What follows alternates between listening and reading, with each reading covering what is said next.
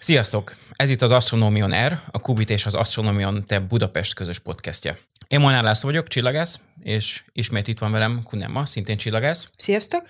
És Tóth András, aki nem csillagász, viszont a Kubit állandó szerzője. Sziasztok! A mai adásban főleg űrrepülésről fogunk beszélni, illetve bolygókutatásról. A fő kérdések, amiket átbeszélünk, hogy hogyan juttatunk ki valamit az űrbe, és ha már ott van, hogyan juttatjuk el épségben egy adott célponthoz. A NASA új célpontja a Vénusz bolygó lett, ahova egyszerre két űrsonát is küldenek majd.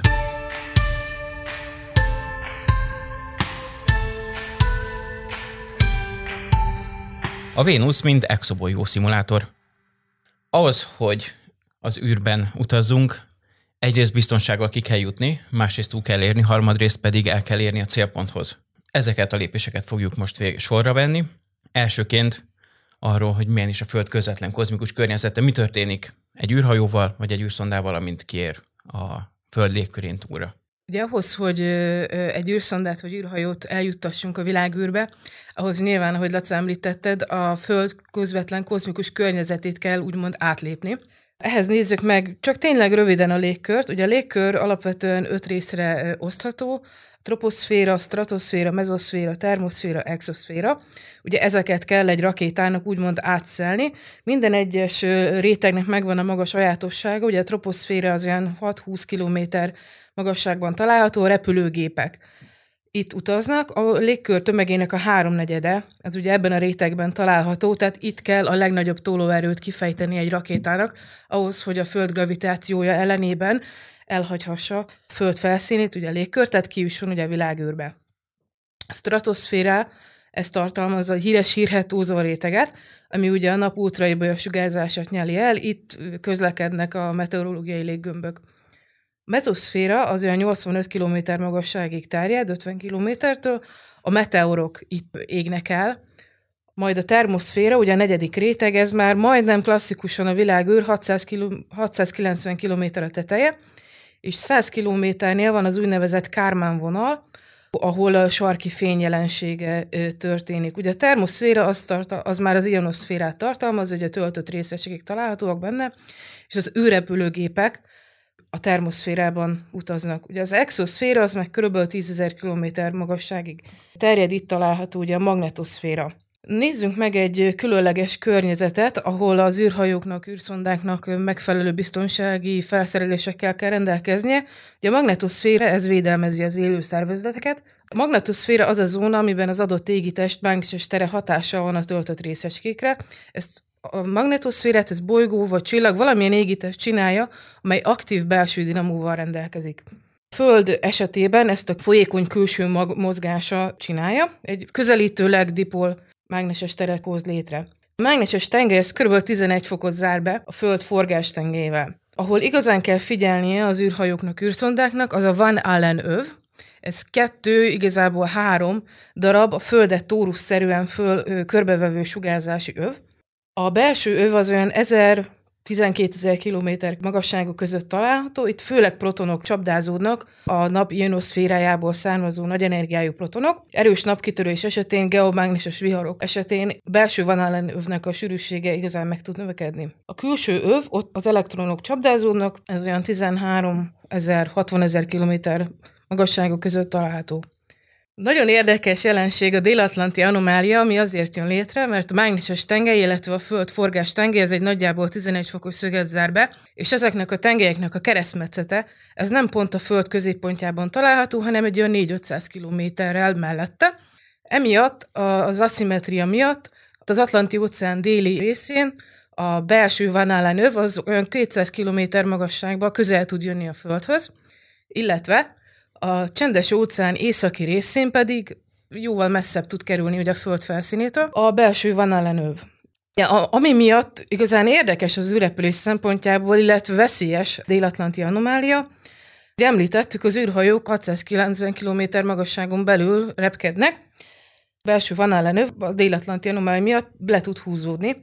Alacsony magasságú pályákon keringő űrszondáknak az útjába. Emiatt nagy energiájú részecskék záporának való kitettsége igen magas ezeknek az űreszközöknek itt a délatlanti anomália területén. Nagyon érdekes és hát veszélyes jelenségeket ugye generál, ahogy említettük, ez, a, ez az anomália. Például az nemzetközi űrállomásnak egy extra pajzsra van szüksége, hiszen periódikusan egy keringés alatt átrepül ezen a délatlanti anomálián. A Hubble teleszkóp az például nem mér, amikor az anomáliában van. A Van ellenövek a, abban a szempontból is érdekesek, hogy a holdra szállás tagadók egyik kedvenc Igen, érve. Ezt akartam is említeni, hogy a konteosok.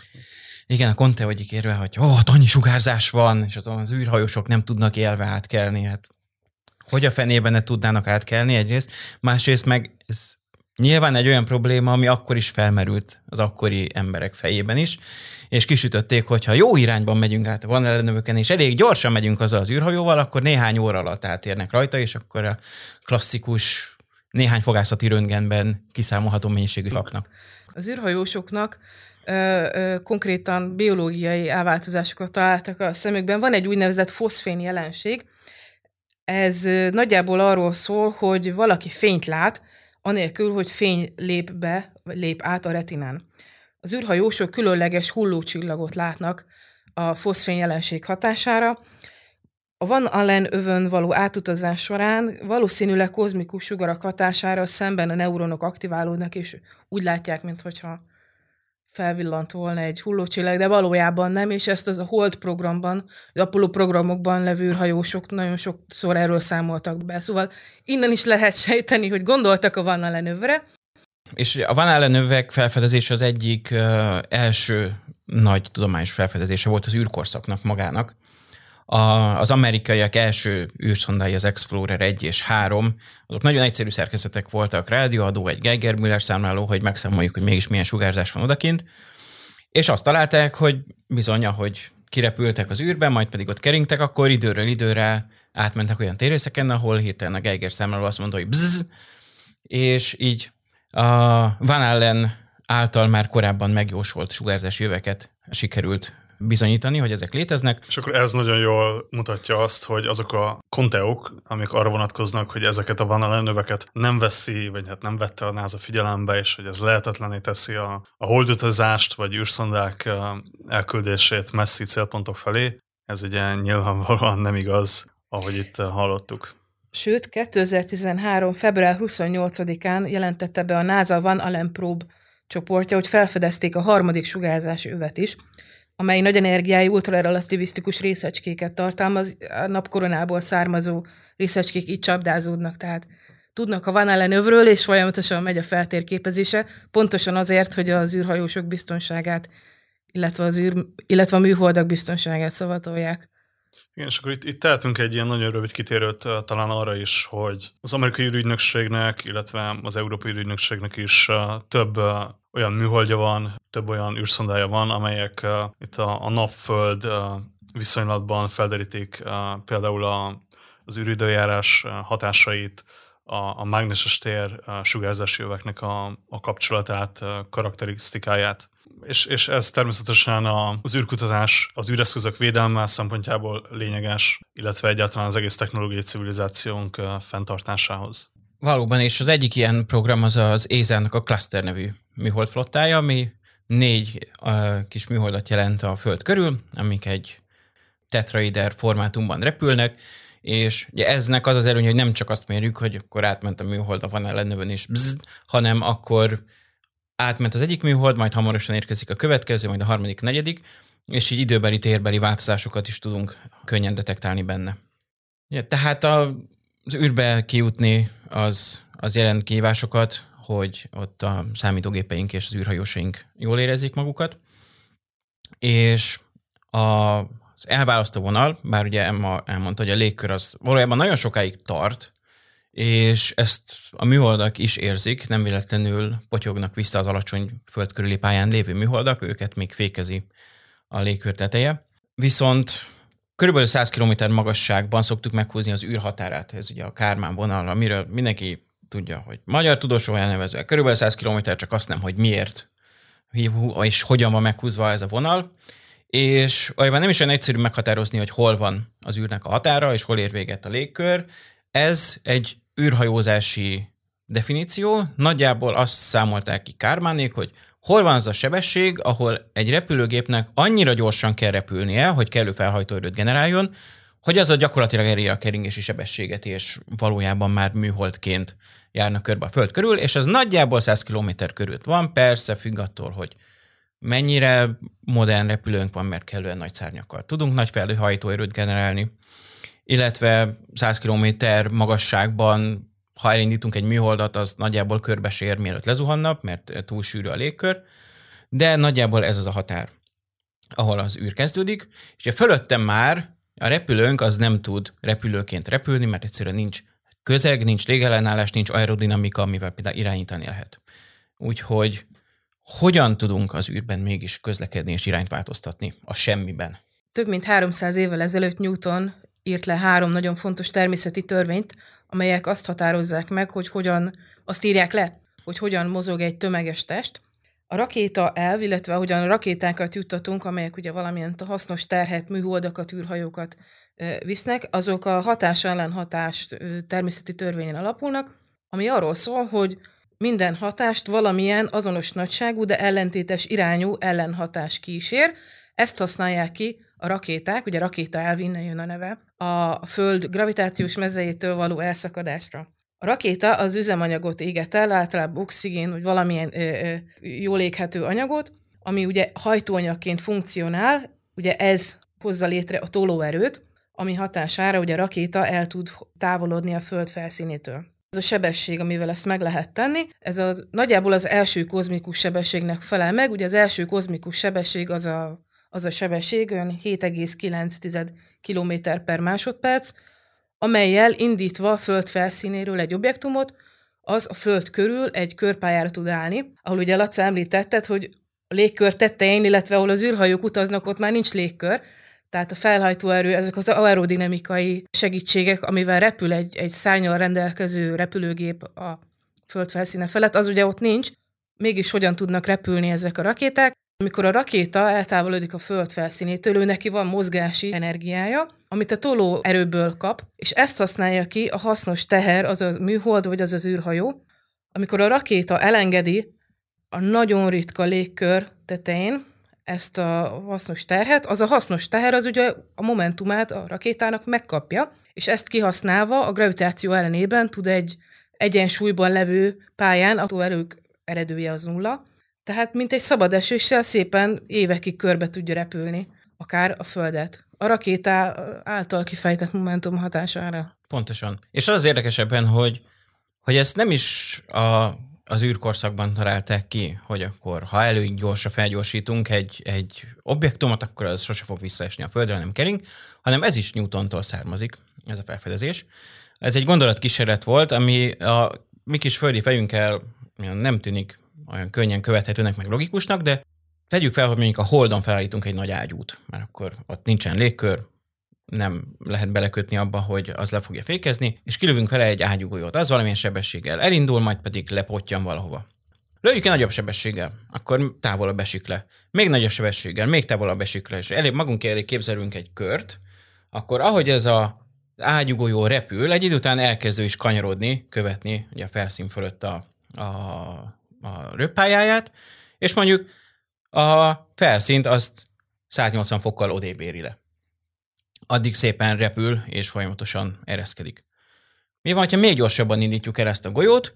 A sebessége akkora lesz, hogy, hogy ugyan folyamatosan görbül a pályája, ami körül halad, de nem közeledik a felszínhez, hanem szépen hátulról visszaér ahhoz az ágyúhoz. Um, és ezt gyakorlatilag a Holdon simán meg lehet valósítani, feltéve, hogy kellően magas hegyen állunk, és nem ütközik bele a, valahol a Hold túloldalán egy magasabb kráterfalba.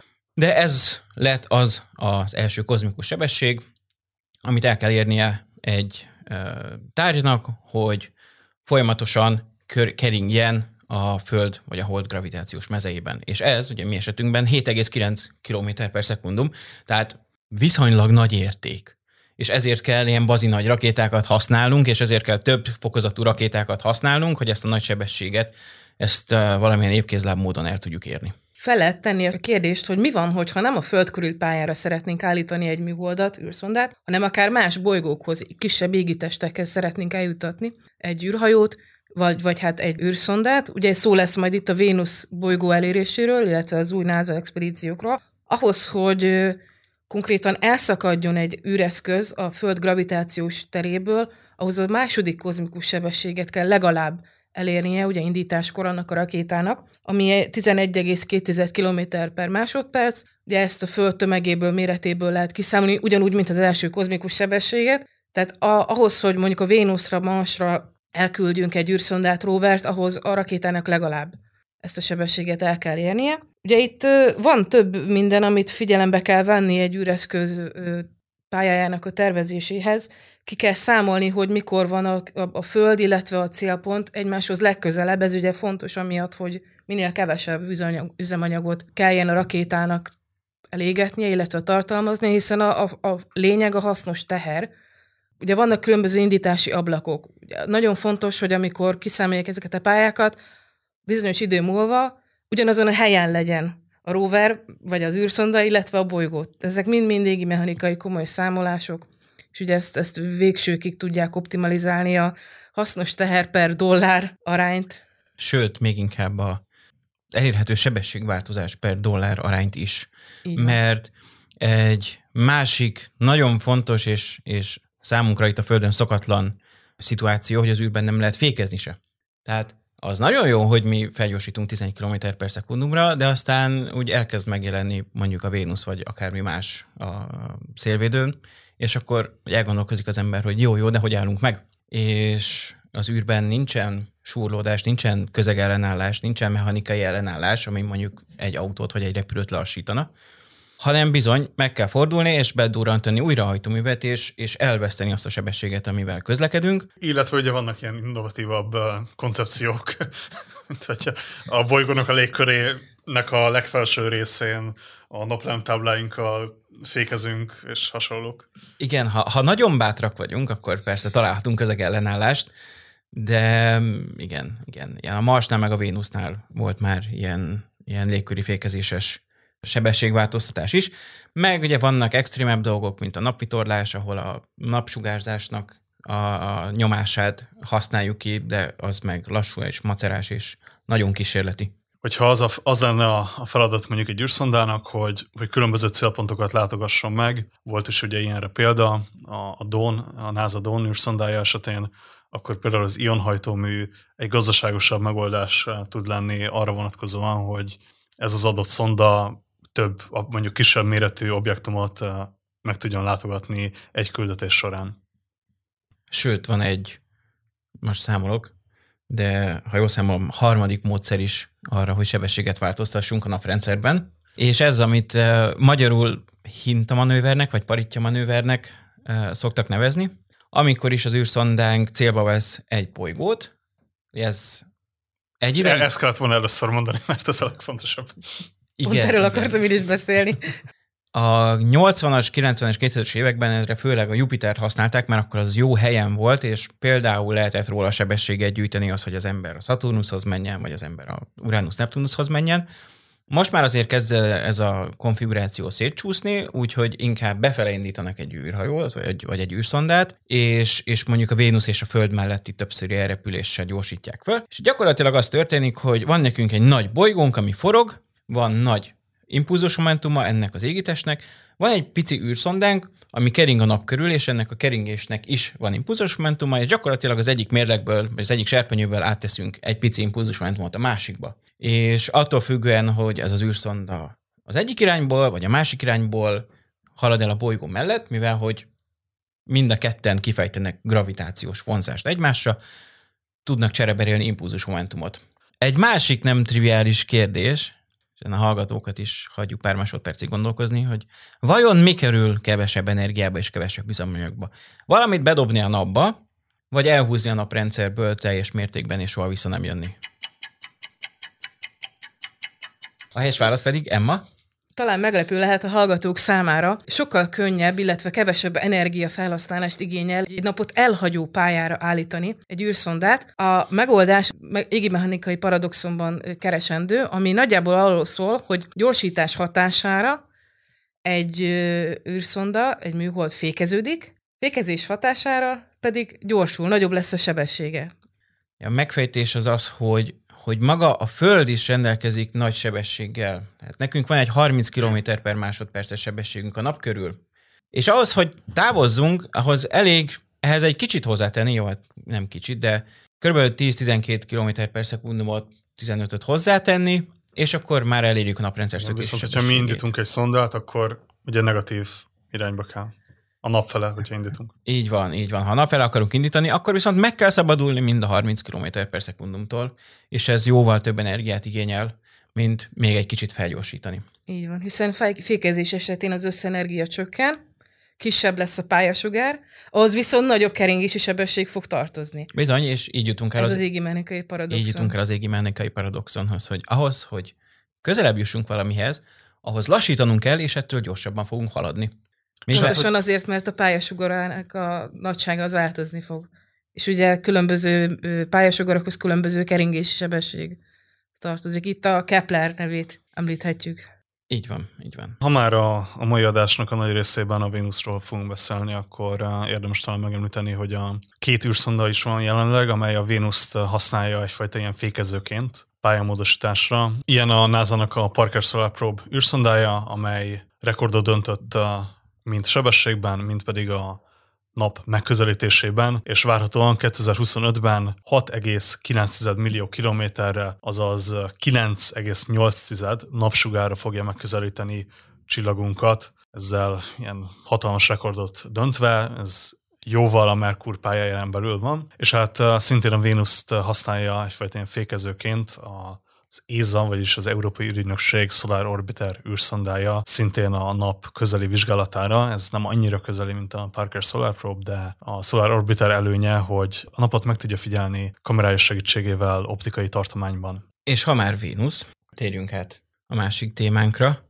A NASA-nál megtört a vénuszi átok, és egyszerre két űrszondát is kiválasztottak arra, hogy ezt a bolygót, a szomszéd bolygónkat vizsgálják, a belső szomszédunkat vizsgálják, ami egy nagyon régóta vágyott programja volt a bolygókutatóknak, mivel már szinte úgy tűnt, hogy a NASA nem vesz tudomást arról, hogy, hogy befele is vannak bolyók, nem csak a, mindig csak a Mars, a Mars, a Mars, a Mars, a Mars, de ehhez képest, hogy az utolsó űrszondát a Vénuszhoz azt a 90-es évek elején küldte a NASA, és azóta gyakorlatilag rádiócsend volt. Nem voltam a Vénusz űrszondák nélkül, mert az európaiak is, a japánok is küldtek oda, hogy a japán akacuki az még mindig működik, de már nagyon verték az asztalt az amerikai bolygókutatók, hogy ott van az a rohadt Vénusz, azon a legközelebb van a Földhöz, és mégse küldünk oda űrszondát. Rengeteg koncepció született a, az elmúlt években, évtizedekben, és most pedig a NASA a Discovery program keretében valósítja meg ezeket az űrszondákat. Miért van ez? A NASA-nak van egy véges, véges zsáknyi pénze, és ebből kell valahogy űrszondákat létrehozniuk, és ezt egy ilyen többszintes rendszerrel oldják meg. Évtizedenként körülbelül egyszer építenek egy-egy nagy, összetett, rengeteg kérdésre választadó programot, egy zászlós hajót, egy flagship mission Ilyen volt a Cassini, ami a Saturnushoz ment, illetve ilyen volt a Galileo, ami Jupiterhoz ment. De hát ugye tíz éven... Perseverance, Marsiáról. Szintén, de tíz évente egyszer építeni egy űrszondát az nem túl hatékony. Úgyhogy vannak fokozatosan kisebb programok is.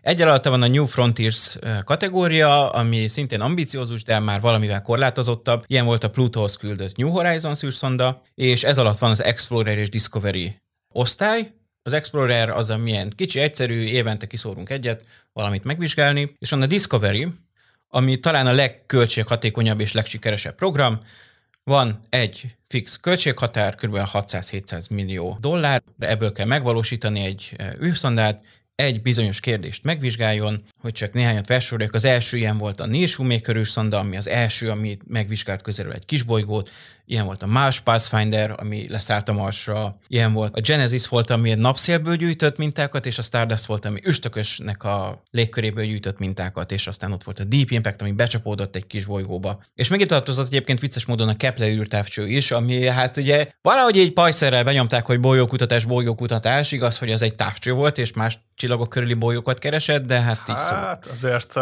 pont, pont Laca ennek a, a szakértője, aki kifejezetten naprendszerkutatásra használta a kollégái segítségével a Kepler űrtávcsövet, úgyhogy hát, ő, ő egy ilyen úttörő, aki most itt a podcastben ebben a kérdésben. Igen, ha már ott volt, és a sok idegesítő kis bolygó átment folytonnak éppen, akkor kezdtünk vele valamit. Említetted, Laca, hogy az amerikai kutatók verték az asztalt, hogy itt a Vénusz a szomszédban is menni kellene. Miért olyan nagy duranás, hogyha megint leszállnak? Azért, mert a Vénusz felszíne az egy nagyon extrém hely. Egyrészt extrém olyan szempontból, hogy mekkora légimás és hőmérséklet és milyen viszonyok vannak ott, másrészt extrém abból a szempontból, hogy gyakorlatilag nem látjuk olyan vastag a Vénusznak a légköre, hogy csak speciális módon radarral, vagy esetleg nagyon picit infravörös sugárzásban látunk be, de igazából úgy nem tudunk csak úgy ránézni egy távcsővel a Vénuszra, és akkor megalapítani, hogy jéhegyek, meg kráterek vannak a felszínen. Úgyhogy valahogy be kell hatolnunk a, a felhők alá, és ha már megpróbálunk behatolni, és letenni egy űrszondát, akkor szembesülünk azzal, hogy a felszínen ott olyan 4-500 fok hőmérséklet van, és kb. 90 atmoszféra nyomás, tehát mondjuk az ólom vígan elfolyik a felszínen, és ugye eddig kizárólag a szovjeteknek volt sikeres célzott leszállása. Ők nekik voltak a Venyera űrszondáik, amik leszálltak, néhány fotót képesek voltak készíteni, egy-két órát elketyegtek, mielőtt ugye megfőtt az elektronika. Az amerikaiak is leszálltak, nem tervezték, hogy leszállnak, de ők, nekik volt 78-ban, ha jól emlékszem, egy összetett programjuk, a Pioneer Venus Mission, ami négy légköri szondát is beküldött a légkörbe, és abból az egyik az leereszkedett egészen a felszínig, és ott is működött. De mondjuk nem tervezték ezt, és azért nem volt rajta kamera, nem láttuk, hogy hogy néz ki, úgyhogy az nem volt olyannyira igazi leszálló egység. Kicsit helyezzük perspektívába. Említetted, hogy 90 atmoszféra nyomás, hogy ez mekkora, mekkora nagy. Ugye egy bár a Földön, tengerszint közelében a légnyomás. Egy bár az, az 100 ezer Pascal. Nem erjeszteni akarjuk a hallgatókat ezekkel a számokkal, csak képzeljék el, hogyha veszünk 125 darab 80 kg-os emberkét, az ő súlyuk egy négyzetméteren az egy bár, tehát 90-szer 125 80 kilós e, e, emberkét helyezünk egy négyzetméterre, akkora a, a Vénuszon a légkörű nyomás, tehát bazi nagy. Igen. És most megpróbáltam megkeresni, hogy ez milyen vízmészségnek is felel meg, és a Google az valamiért lábban adja ki, hogy hány atmoszféra az hány láb víznek felel meg. 90 atmoszféra az 3000 láb, tehát az olyan egy kilométer. Egy kilométer körülbelül, Egy igen. kilométer mélységben lévő nyomást jelent. Ez az, ami ott légnyomásként jelen van. Ez egy elképesztően nagy technológiai kihívás, főleg, hogyha hosszabban akarunk működni a felszínen, hogy a, a forróságot hova tesszük, hogyan hűtjük az elektronikánkat, mi az, ami kibírja a nyomást. Úgyhogy valójában most sem a leszállás a cél, egyik űrszondának sem a leszállás lesz a célja. Az egyiknek a légkörvizsgálata lesz, a másiknak pedig a bolygó körül a felszín feltérképezése.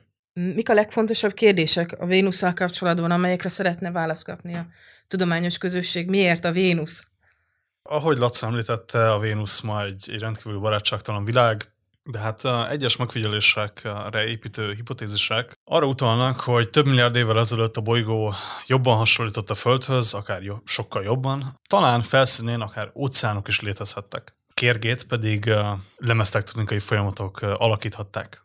És hát később nem tudjuk egészen pontosan, hogy mikor valami megváltozott, a Vénusz ez szerint a hipotézis szerint elvesztette óceánjait, és a felszíni hőmérséklet radikális növekedésnek indult az elszabaduló üvegházhatás hatására. Hát meg persze a Vénusz légkörének vannak vitatott és kevésbé vitatott furcsaságai, és hát ezek kapcsán is jó lenne tisztán látni. Utóbbi kevésbé vitatott kategóriába esik egy a bolygóra érkező ultraibolya sugárzás egy részének elnyeléséért felelős molekula azonosítása, a vitatott kategóriában pedig hát ugye mindannyian tudjuk, hogy a, a 2020-ban hatalmas vihart kavart bejelentés a foszfin molekulák azonosítása a Vénusz légkörében, illetve hát ezeknek a, a szervetlen foszformolekuláknak a Vénusz felső légkörében létező hipotetikus életre utaló jelként való kezelése. És hát ahogy a, a Kubitán a bejelentés napján írtunk erről, a, a marsi metán példájához hasonlóan egy molekula esetleges detekciója semmiképpen nem elég ahhoz, hogy a földön kívüli élet jelenlétét igazolja. Nem sokkal bejelentés után pedig már a foszfin detekcióját is erős kételyek lengték körül. Mint a tavaly december végi űrkutatás összefoglalóban írtunk róla, az ALMA rádióteleszkóp rendszer korrigált adatai alapján független kutatók szerint valószínű forgatókönyv az, hogy egyáltalán nincs foszfin a Vénuszon, és a detekciót kéndioxid molekulák váltották ki.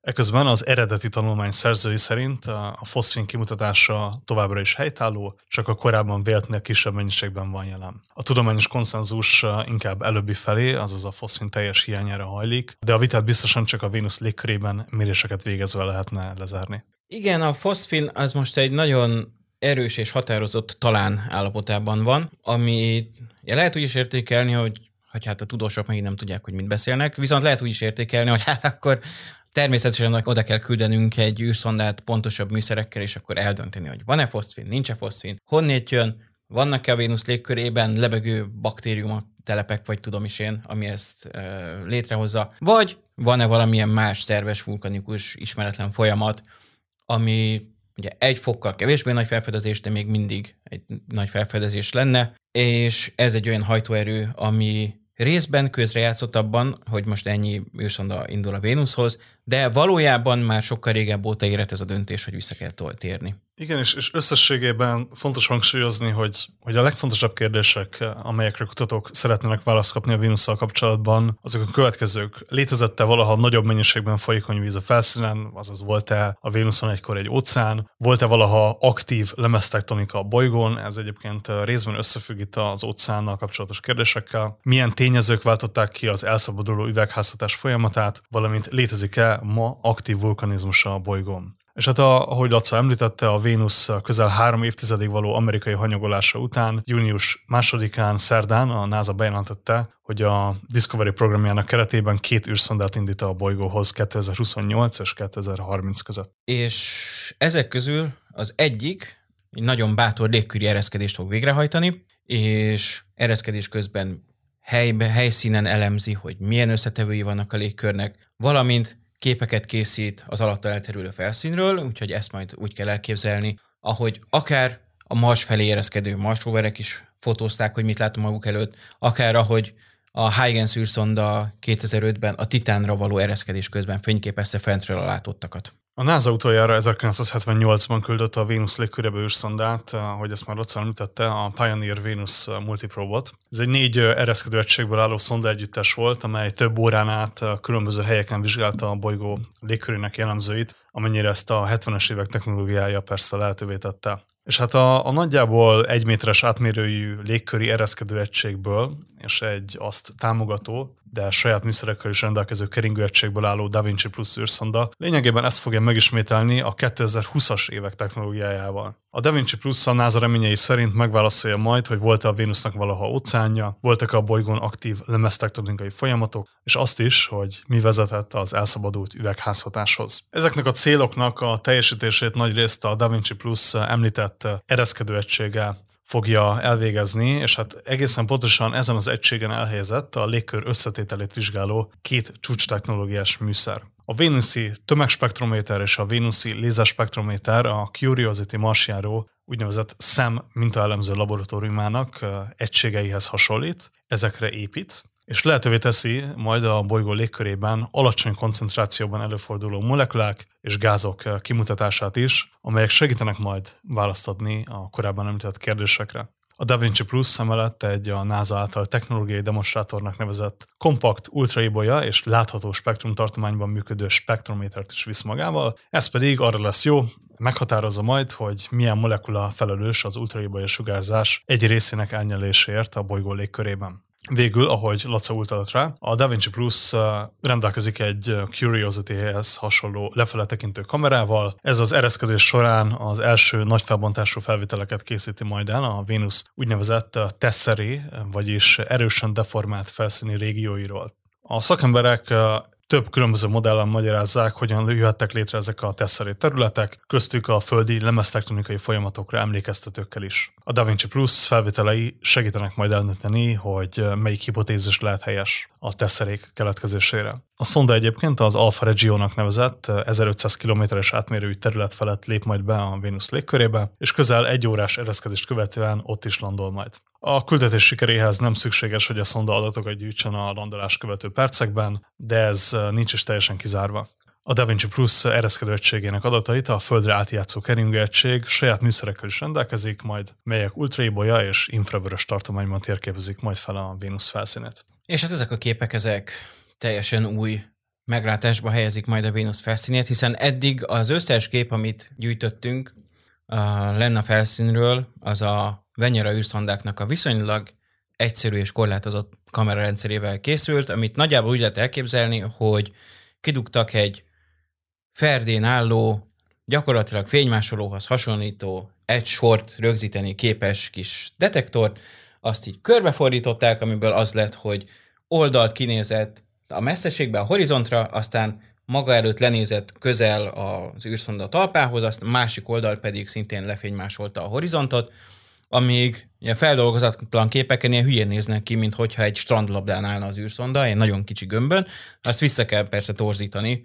a, egy olyan képé, aminek a két oldalán látjuk a horizontot, erről meg csak a lábunk elé látunk le, és ráadásul nem is mindegyik űrszonda járt sikerrel. Van, ahol nem esett le a kamráról a védősapka, van, ahol konkrétan ráolvadt a kamrára a védősapka. Úgy. Volt, ahol a légkörben elporlott az űrszonda maga. Igen. Kezdetekben igen. crash landingek is voltak. Szó volt arról, hogy a NASA Magellan űrszondája radarja segítségével a Vénusz nagy részét feltérképezte az 1990-es években. Mennyiben tud ezen az eredményeken javítani a Veritas? Szóval a, NASA GPA Kutatóintézet által tervezett Veritas a DaVinci Plus-szal ellentétben egy kicsit más stratégiát választ. Ez a Vénusz körüli pályáról deríti majd fel a, a bolygó felszínét és légkörének jellemzőit. A Veritas részletes háromdimenziós térképet készít majd a Vénusz felszínéről, a Magellan szondához képest 20-50-szer jobb felbontásban. Ezt a NASA a Saturnus és holdjait éveken át vizsgáló Cassini szondájának szintetikus apertúrájú radarjához hasonló műszere teszi majd lehetővé, és hát ez a kutatók reményei szerint a radar által gyűjtött adatok segítenek majd feltárni és összerakni a Vénusz geológiai történetét. A Veritas radaros mérései kiderítették, hogy működött-e valaha a Vénuszon ez a már említett földjelz hasonló lemeztektonika, valamint azt is megerősítették, hogy vannak-e aktív vulkánok a felszínen, amelyek formálják a, a felszínt ma is. A szonda infravörös tartományban dolgozó műszere ezeket a radaros méréseket kiegészíti majd, feltárva a felszín kőzeteinek összetételét, illetve azt is, hogy aktív vulkánok valóban vízgőzt bocsátanak ki, bocsátanak-e ki a bolygó légkörébe. A DaVinci Plushoz hasonlóan a Veritas is feleszerelve egy technikai demonstrátorral, a Clock 2-vel, és hát ennek az érdekessége talán annyi, hogy hogy ez egy ilyen úgynevezett mély űrbeli atomóra, amely egy rendkívül precíz időmérő berendezés. És hát a, a NASA azt várja ettől, hogy a, a szonda ennek segítségével pontosabban tud majd autonóm manővereket végrehajtani, valamint a rádiótartományú tudományos vizsgálatai is eh, precízebbek lesznek. Eh, ezek a rádiótartományú mérések a bolygók eh, belső szerkezetének a feltárásában segítenek általában. És hát azért is fontos, hogy végre újra küldünk egy radaros térképező missziót a Vénuszhoz, mivel már eltelt 30 év a Magellan óta.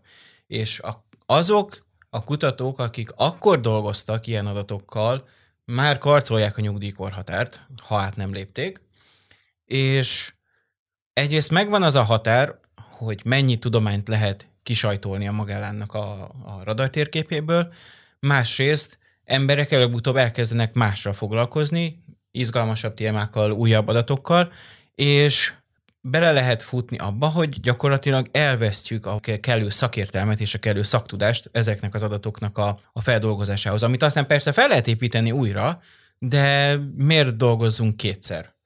És ezért nagyon jó, hogy végre ez ki a válaszol ez a misszió, még mindig így is évek fognak eltelni, mert megépítik, és elmegy a, a Vénuszhoz, de talán át lehet menteni azt a szaktudást, megépíteni azokra az adatokra, amit akkor már inkább 40, mint 30 évvel ezelőtt a, a Magárán előállított, és ez megint a tudománynak a, azt az aspektusát világítja meg, hogy a tudomány az nem csak úgy van, hanem az egy folyamat, amit az emberek végeznek, és ha nem, ha folytatjuk ezt, és nem végezzük folyamatosan, akkor bizony lesznek dolgok, amik elsikadnak, elvesznek, elfelejtünk, újra kell tanulnunk, úgyhogy ezért is fontos, hogy, hogy a NASA ilyen nagyobb gyakorisággal is küldözget űrszondákat. Ezek után szinte váratlan módon az Európai Ügynökség is előállt, hogy hát emberek, ha már a Vénuszról beszélünk, hadd említsük meg, hogy nekünk is van egy projekttervünk. Teljesen véletlenül. Abszolút véletlenül. Az Envision nevű űrszonda,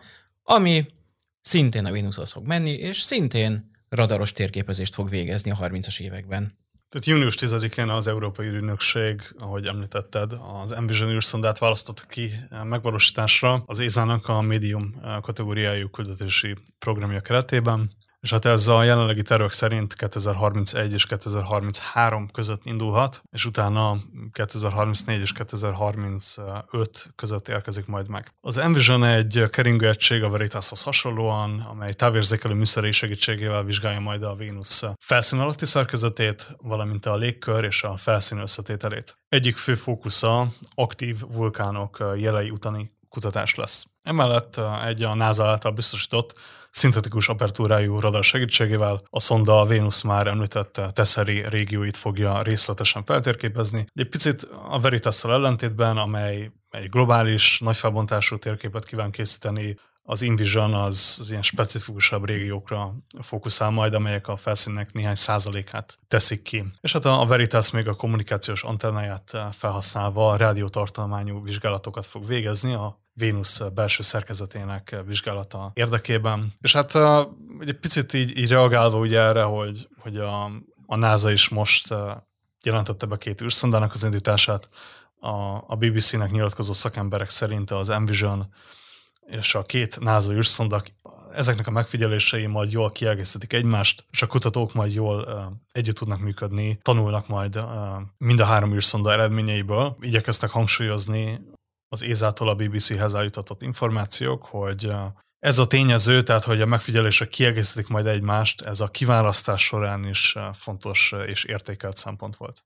A nagy űrügynökségeknek van egy kalapja, egy batyúja, amiben van egy meghatározott mennyiségű pénz. Ugye a NASA-nak, ugye az amerikai űrügynökségnek, illetve az európai űrügynökségnek is ugye van egy-egy ilyen kalapja. Most ugye a NASA kirántott ebből a kalapból két Discovery szintű uh, űrszondát. Nyilván vannak olyan projektek, amik hát nem férnek bele ebbe a kalapba, illetve ami sajnos mm, nem nyernek ilyen projektek. Erről esetleg pár szót tudtok beszélni? Voltak-e Igen, ilyen? igen, emlékezzünk meg néhány perc csenddel, illetve egy rövid bemutatással a, a két másik programról, amik most nem nyertek, mert hát valóban hiába átlagosan körülbelül két évente van egy Discovery űrszonda kiválasztva, ennél sokkal több célpont van a naprendszerben, főleg úgy, hogy ugye mindig a Mars, a Mars, a Mars, aztán most meg a 30-as években a Vénusz, a Vénusz, a Vénusz. A két másik részletesebben kidolgozott, de aztán nem kiválasztott program közül az egyik az Io Volcano Observer, ami már számos Discovery pályázati körben szerepelt, és még mindig nem járt sikerrel. Ez a Jupiter Io nevű holdját vizsgálná meg, ami azért érdekes, mert ez a leges-leges-leges legaktívabb égitest a naprendszerben, messze aktívabb, mint akár a Föld is. Az első közeli képek, amik készültek róla, már azokon is látszott, hogy több száz kilométer, vagy száz kilométer magasságba kilövellő lávaszökőkutak spiccelnek ki a vulkánokból, és az a felszín, amit látunk, szinte semmi másra nem hasonlít a naprendszerben. Egy elképesztően aktív láva folyásokkal, lávatavakkal, vulkánokkal tarkított égitest, ami aktivitás onnét ered, hogy ez nagyon közel kering a Jupiterhez, és a Jupiter árapály ereje, meg a többi hold árapály ereje együtt, az gyakorlatilag mint egy gyurmát folyamatosan gyúr és gyúr és gyúr és gyúr, és ennek hatására elképesztően erős vulkanizmus zajlik a felszínén. Ezt akarták volna, köz, ezt akarja az Ivo nevű űrszonda közelről megvizsgálni.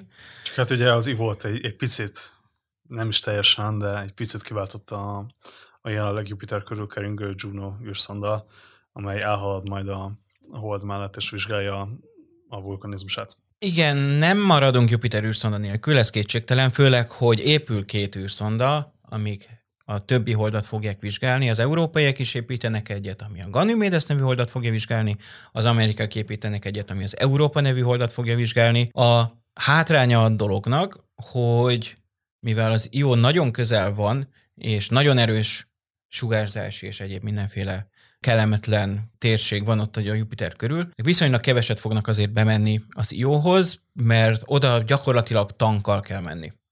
És az Io Volcan Observer az egy ilyen űrszonda tank lett volna, ami kibírta volna azt a, a sugárzási terhelést, mágneses teret és minden egyebet, amit az IO többszörös megközelítése jelentett volna. És ugye másik a nagy szívfájdalma a, a Jupiter holdak kutatóinak, hogy az az űrszonda, ami egyszer már feltérképezte ezeket a holdakat, a Galileo, az nem igazán tudott sok fényképet készíteni, mivel hogy nem nyílt ki a kommunikációs antennája.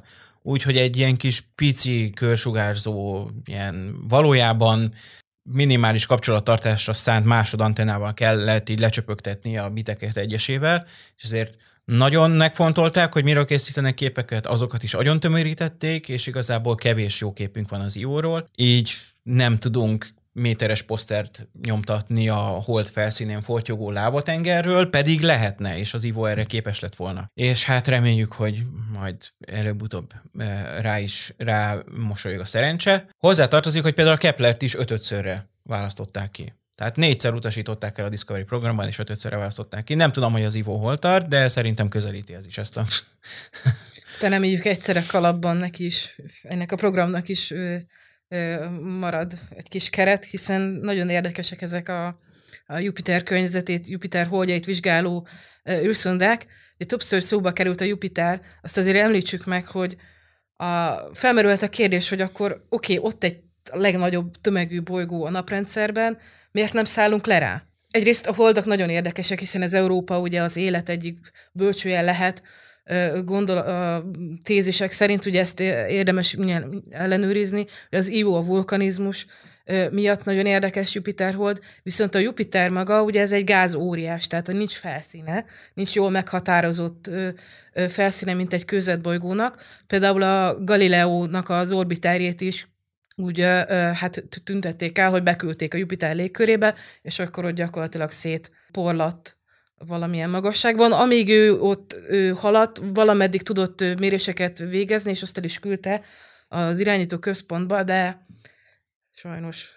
Sőt, hogy a Galileóinak is volt egy, egy légköri szondája, amit érkezéskor ő beledobott a Jupiterbe, úgyhogy ahogy a Vénuszt is szondázunk légköri, légköri ereszkedő egységekkel, ugye Jupiterbe is beledobtunk már egyet egyszer, az szintén miért ameddig tudott, aztán elolvadt, eléget, összenyomódott. Hát igen, a Galileo Atmospheric Probe 1995-ben.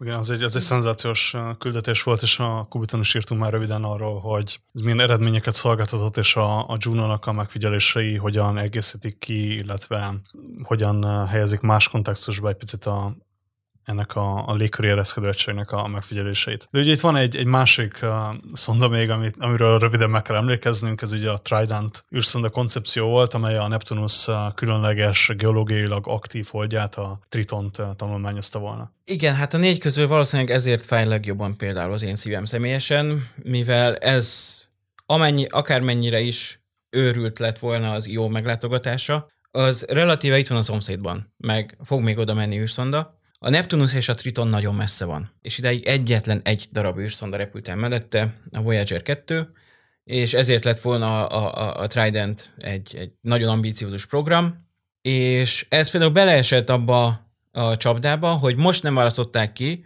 és a Jupiter közben ment odébb, ment odébb, ment odébb, azt már nem lehet ugyanezzel a programmal újra megpályázni, mivel egyszerűen a Jupiter nem lesz olyan helyen, ahonnét hintamanőverrel el lehet jutni a Neptunushoz.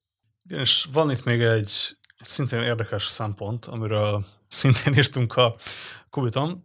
Tehát a, a küldetésnek nyilvánvalóan van rengeteg tudományos jelentősége, de lehet, hogy szóltak volna mellette más szempontok is. Ugye itt az Egyesült Államok és Kína közötti a világűrben is zajló versengésre lehetne gondolni ugyanis elképzelhető, és hát talán egyre valószínűbb, hogy Kína a 2020-as évek közepén egy a NASA Voyager űrszondáihoz hasonló küldetést indít majd a külső, egyes külső bolygóknak a vizsgálatára legalábbis, hiszen a, tehát a bolygóknak az állása miatt a Voyager küldetéseket nem lehet megismételni. Ha ezek a, a szondák ténylegesen megvalósulnak, akkor ezekből az egyik az a a Tridentnek az indítási ablakát, használnák ki ezt a 2026-os indítási ablakát, elhaladna a Jupiter mellett, és, a, és utána pedig a Neptunus-t venné célba. Úgyhogy ha ez a kínai űrszonda megvalósul, akkor az lesz a második űreszköz, amely elhalad a Neptunus mellett. És hát azért is lenne jó kihasználni ezt az indítási ablakot, mert amikor a Voyager 2 elrepült a, a, a Neptunus és a Triton mellett, akkor valójában elképesztő dolgokat látott ezen a holdon.